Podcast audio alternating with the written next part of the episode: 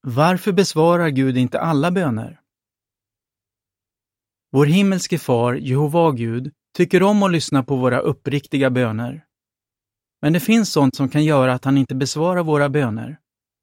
Vad kan det vara och vad ska vi tänka på när vi ber? Vi ska se vad Bibeln säger. I Matteus 6 och 7 står det När ni ber, säg inte samma sak om och om igen. Jehova vill inte att vi bara ska upprepa inlärda böner eller läsa upp dem ur en bönbok. Han vill att vi ska tala från hjärtat. Hur skulle du känna om en vän alltid sa samma sak till dig dag ut och dag in? Riktiga vänner berättar för varandra vad de tycker och tänker. Så om vi använder våra egna ord när vi ber, visar vi att vi ser Gud som vår vän. I Jakob 4 och 3 står det när ni ber får ni inget, för ni ber med felaktiga motiv. Vi förväntar naturligtvis inte att Gud ska besvara våra böner om vi ber om sånt han inte tycker om. Vi kan ta ett exempel. Gud har tydligt varnat för girighet och en vidskeplig tro på lycka. Så om någon spelar om pengar och ber att Gud ska ge honom tur, kan han då räkna med att få bönesvar? Det skulle vara helt orimligt. Om Gud ska svara på våra böner måste vi alltså se till att det vi ber om är i linje med det som står i Bibeln. I Ordspråksboken 28.9 står det Om en man vägrar lyssna till lagen blir till och med hans bön något avskyvärt.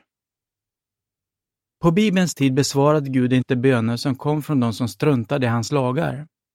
Och han har inte förändrats.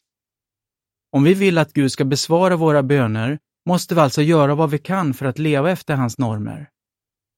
Men hur är det om vi tidigare har gjort sånt som är fel?